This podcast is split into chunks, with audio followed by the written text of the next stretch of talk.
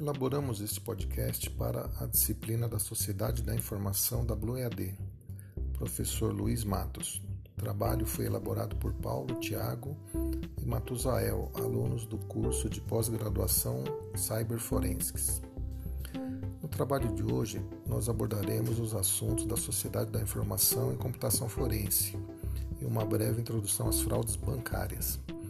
Faremos uma abordagem mais focada na segurança da informação e os efeitos que ela pode acarretar quando os criminosos conseguem burlar esse sistema. Primeiramente, vamos falar da sociedade da informação. Hoje, o ativo mais precioso que temos é a informação. Muito do que fazemos passa pelos meios digitais. Uma simples conversa pelo WhatsApp, o post de uma foto no Facebook, a compra por internet e diversas outras atividades que fazemos passam pelos meios digitais ou eletrônicos é a chamada convergência digital. E toda essa informação que circula nas redes sociais, aplicativos, Google, comércio eletrônico e bancos necessitam de segurança. Então vamos trazer um exemplo que mostra um pouco do que ocorre quando uma instituição financeira é atacada por criminosos virtuais. Nós já conhecemos muitos dos golpes que são aplicados hoje pelos criminosos que envolvem tanto os clientes quanto os bancos, como por exemplo golpe do falso motoboy.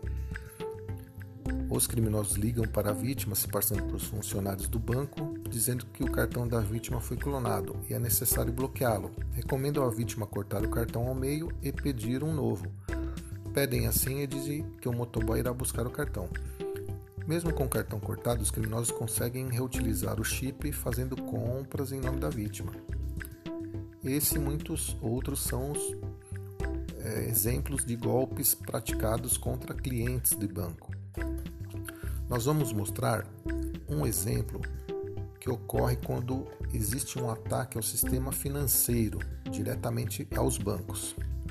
Porém, antes disso, precisamos falar um pouco da segurança da informação.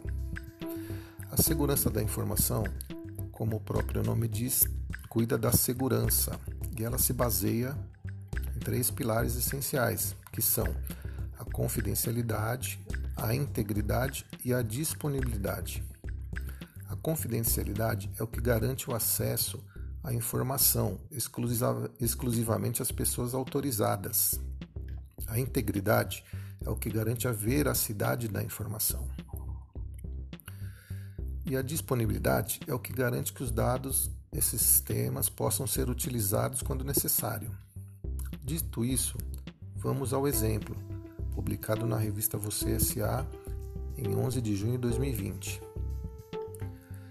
Em agosto de 2019, milhões de brasileiros correram risco de ter suas informações pessoais vazadas na internet.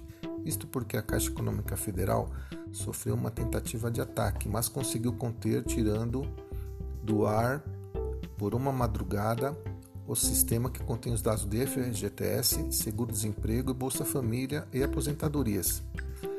Assim, tudo ficou em segurança. O Banco do Brasil não teve o mesmo sucesso e em dezembro de 2009, 2019, hackers roubaram 420 mil reais da conta do Fundo de Participação dos Municípios da Prefeitura de Iguape.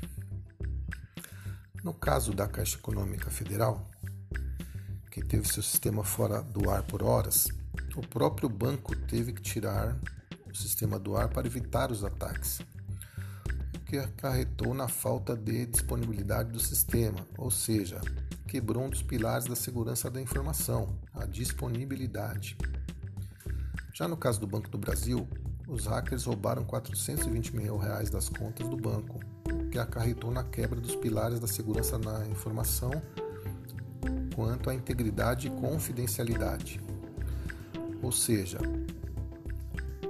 a integridade foi quebrada porque foi alterado o saldo das contas e a confidencialidade porque os criminosos tiveram acesso aos dados das contas dos titulares. Nos dois casos, imagine o transtorno.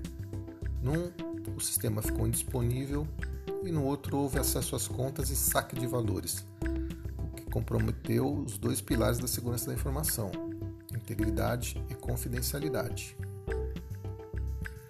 O objetivo deste exemplo foi mostrar o quanto é importante para as instituições financeiras manterem a segurança de seus sistemas e dados, sempre no intuito de prevenir esse tipo de situação, mantendo os pilares da segurança da informação os mais fortes possíveis.